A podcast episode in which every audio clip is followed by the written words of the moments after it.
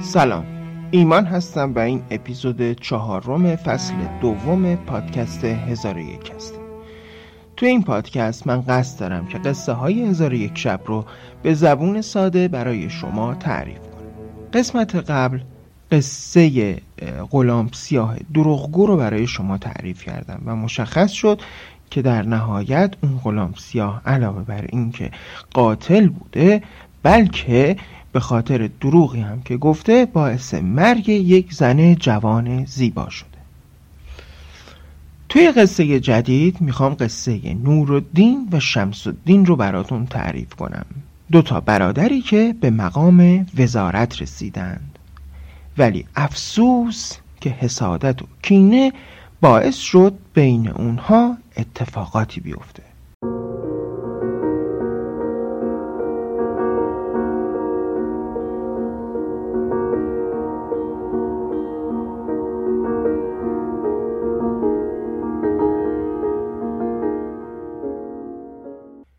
داستان رو اینجوری شروع می‌کنن.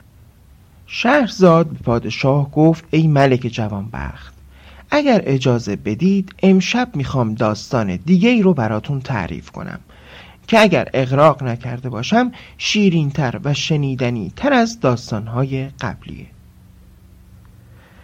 در روزگاران قدیم در سرزمین تاریخی و پهناور مصر پادشاهی حکومت می‌کرد. که خداوند عدل و داد بود. دریای کرم و بخشش. پادشاهی که رعیتها در سایه حکومت اون شبها با آرامش و آسایش میخوابیدند. و خطاکارها از ترس عدل اون به سوراخ ها پناه می بردند. خلاصه در سایه عدل این پادشاه تمام سرزمین مصر همواره در صلح و صفا بود. و نسیم شادی و صفا میوزید. این پادشاه عادل وزیری داشت بسیار خردمند و دانا. ولی افسوس که عجل مهلتش نداد و این وزیر از دنیا رفت. مرگ وزیر پادشاه رو بسیار ناراحت و قصدار کرد.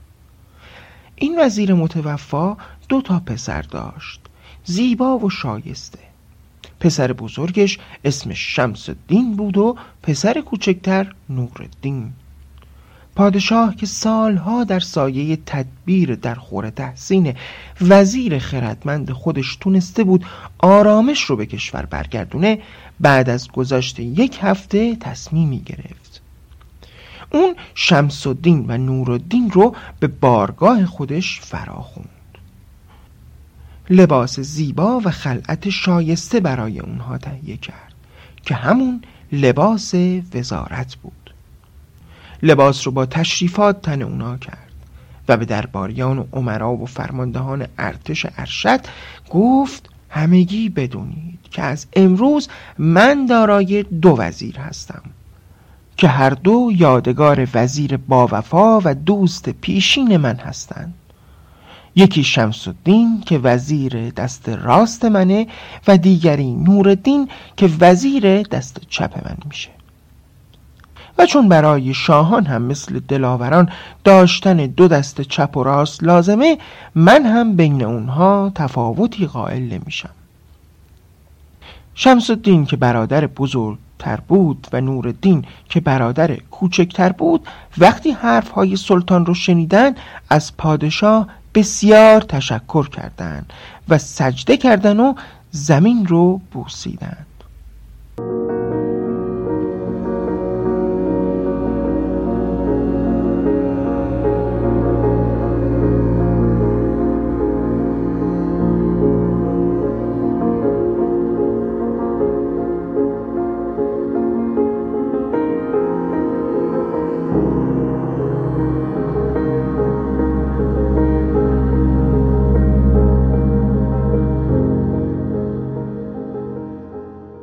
سلطان سرزمین مصر برای اینکه اون دو جوون شایسته آب دیده و پخته و آزموده بشن یک هفته شمس الدین رو از صبح تا شب در کنار خودش می نشوند و هفته دیگه با نورالدین در مورد مسائل مختلف به گفتگو می نشست و حرف می زدن.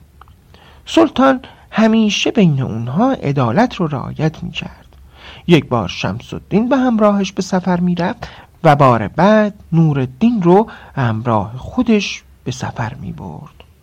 شب هم که می‌شد چون دو برادر هنوز ازدواج نکرده بودند در یک خانه با هم زندگی می‌کردند یک شب که دو برادر نشسته بودن و داشتند با هم حرف می‌زدند شمس الدین یا همون برادر بزرگتر گفت برادر جان خونه ما خیلی سوت و کوره و تاریک.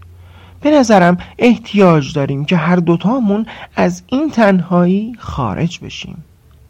بهتره که از سلطان اجازه بگیریم تا اگر مقدوره برای خودمون همسر اختیار کنیم. وقتی که نورالدین پیشنهاد برادرش رو شنید خیلی خوشحال شد و استقبال کرد. خلاصه هر دو برادر شروع کردند به خیال پردازی که چقدر خوب می‌شد اگر این اتفاق میافتاد. به خصوص اگر توی یک شب ازدواج کنیم و بچه هامون توی یک روز به دنیا بیان. یک پسر و یک دختر. خلاصه تا تونستن برای خودشون خیال بافی کردن. ولی افسوس افسوس که همیشه قصه ها و داستان ها اون جوری که باید پیش برن اتفاق نمیافتند. و ابلیسان و افریتان همیشه در کمین نشستند. اینجا هم ابلیسانی بودند که سالها منتظر بودند که آتش کدورت رو به دامان این دو برادر بندازند و تخم نفاق رو بینشون بپاشند. و این اتفاق با صحبتهای اون شب شروع شد. به هر حال شمس الدین در ادامه صحبتهاش گفت پسر تو و دختر من با هم بزرگ میشن و وقتی به سن ازدواج رسیدن من دخترم رو به عقد پسر تو در میارم. اینجا بود که ابلیس طمع کرد و در وجود شمس الدین رخنه کرد. و در ادامه صحبتهای برادرش گفت و البته من سی هزار سکه زر سرخ و سی باغ و سه مزرعه مهریه دخترم رو می‌گیرم. آتش خشم در وجودش افروخته شد.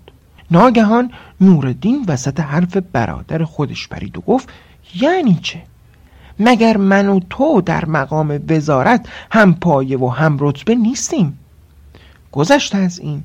مقام پسر از دختر بالاتره. این پسری که نام نیک پدر مادر رو ادامه میده.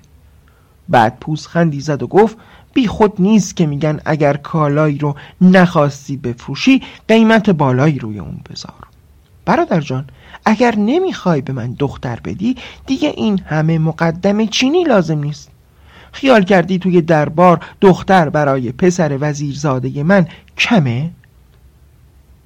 ولی ابلیسان دست بردار نبودند و بی احترامی و پرخاش رو هم اضافه کردند شمس الدین فریاد زد کافیه مثل اینکه یادت رفته که من باعث شدم تو به مقام وزارت برسی حالا فرزند وزیرزاده خودت رو به رخ من می‌کشی؟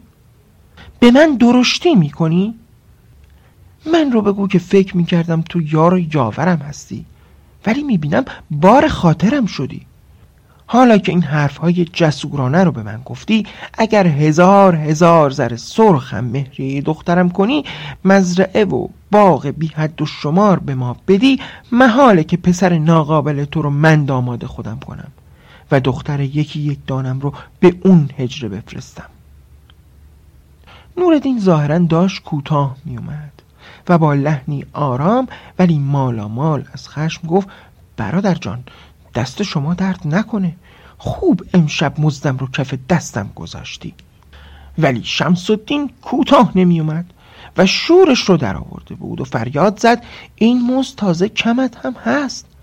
حیف که فردا باید با سلطان به سفر برم و الا میموندم و تکلیفم رو با تو روشن می‌کردم. تا بدونی که توی این دربار یا جای منه یا جای تو.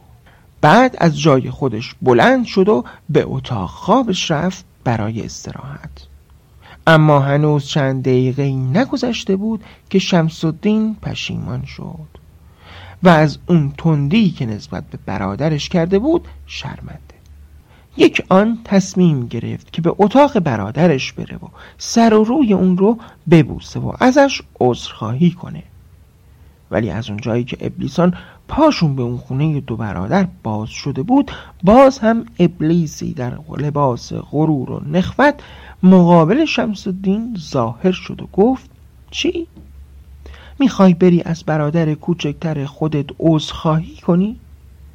اون نباید به تو که برادر بزرگتر از اون هستی حرفهای بی ربط و توهین آمیز می‌زد بله اینجوری بود که علاوه بر شیطان طمع و ابلیس خشم دیو غرور و خودخواهی هم در قالب شمس الدین رخنه کرد و اجازه نداد که اون آتشی که شعله ور شده بود رو خاموش کنه.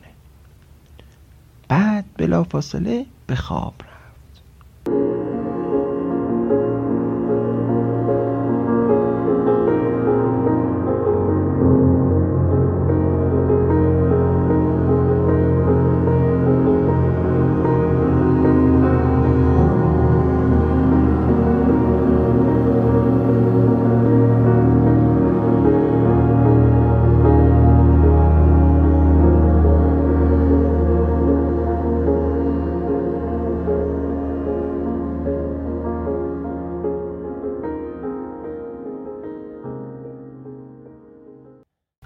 صبح زود که از خواب بیدار شد به خاطر اینکه سلطان رو منتظر نذاره فوری آزم بارگاه پادشاه شد و در حالی که هنوز از بابت حرفهای خودش پشیمان بود و ناراحت به همراه پادشاه آزم سفر شد.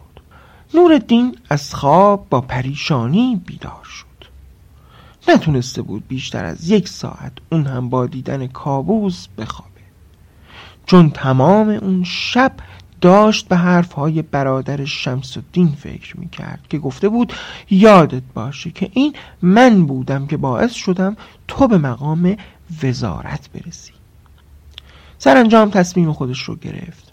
از رخت خواب که خارج شد خرجینی پر از طلا و جواهر کرد و مقداری خوراک و لباس توی خرجین گذاشت و بعد با یک قطع زغال روی دیوار خونه برادرش نوشت سهمم دگر خاری و خفت شده کنون.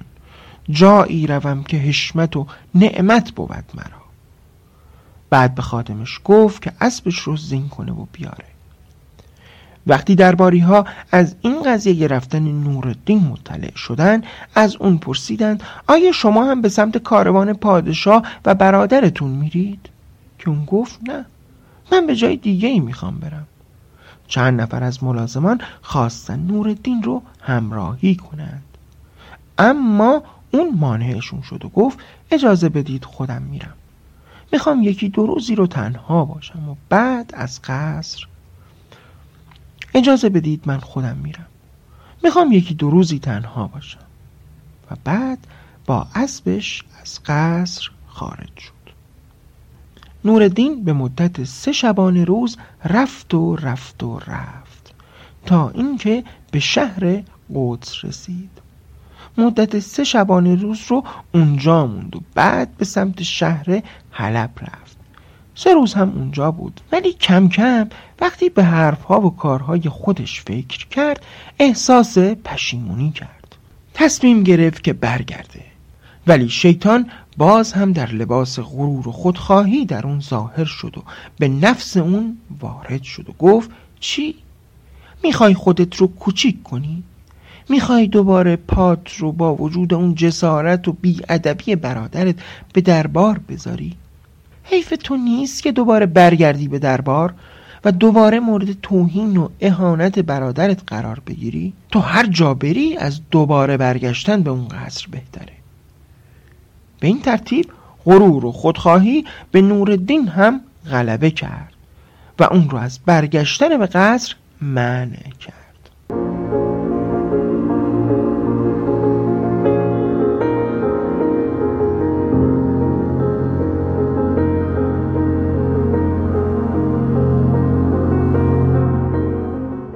نورالدین راه سرزمین بین النهرین رو پیش گرفت و خودش رو به شهر بصره رسوند و به کاروان سرایی رفت. از اسب پیاده شد و اسب زیبا و با ارزشش رو که زینش پر از نگین های گرون قیمت بود رو به مرد کاروان سرادار سپرد و خودش به یکی از اتاقها رفت برای استراحت. مرد کاروان سرادار خواست برای خرید به بازار شهر بره. ولی وقتی دید که یک اسب گران قیمت در کاروان سراش بسته شده از ترس اینکه این اسب رو ندزدن افسارش رو گرفت و با اون اسب به سمت بازار رفت.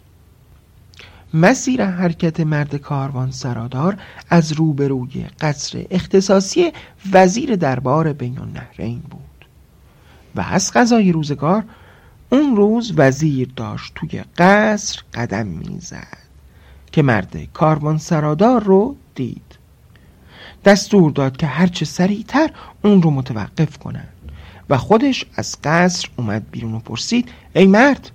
کاروان سرادار برگشت و گفت بله قربان امر بفرمایید. گفت اون وزیر یا وزیرزاده محترمی که صاحب این اسبه الان کجاست؟ تو کی هستی؟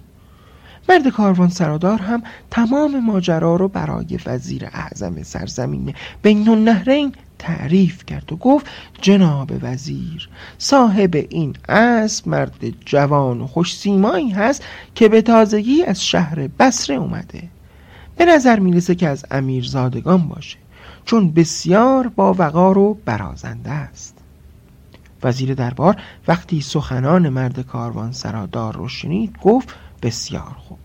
هرچه زودتر اون امیرزاده محتشم رو با تشریفات خاص به حضور من بیارید. وقتی قصه به اینجا رسید سلطان رو خواب رو بوده بود و شهرزاد تا حالا تونسته بود بیست و دو شب پیاپی از مرگ حتمی نجات پیدا